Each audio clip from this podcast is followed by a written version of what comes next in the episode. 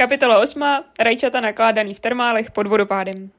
Uznejte, že větší kýč než termální lázně pod vodopádem uprostřed kolumbijské přírody si člověk dokáže jen těžko představit. Není potřeba si nic představovat, frčíme tam. Podle všeho jsou to spíš radovánky místních a o turistu nezavadíme, tak snad to bude v pohodě. Danův fyzioterapeut říká, že regenerace je stejně důležitá jako samotný výkon, takže tam prakticky jedeme skoro jako na doporučení lékaře. Jestli existuje nějaký bůh hromadné dopravy, tak si z nás udělal slušnou legraci hnedka při prvním přesunu z Bogoty, ale od té doby nás jenom hýčká. Už jsem zmiňovala, že na nějaké jízdní řády se to moc nehraje, nebo jsme k ním zatím nepronikli.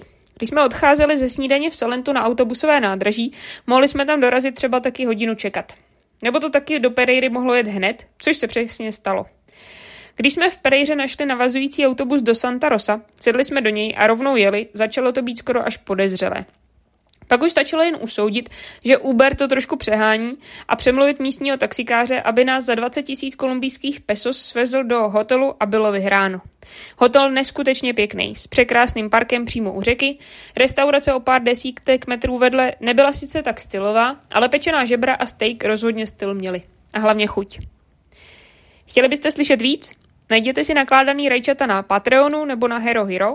Eh, kromě celých příběhů jsou tam taky fotky a praktické typy z cest. Za cenu jednoho horšího kafe si to myslím stojí za to a udělá nám to obrovskou radost.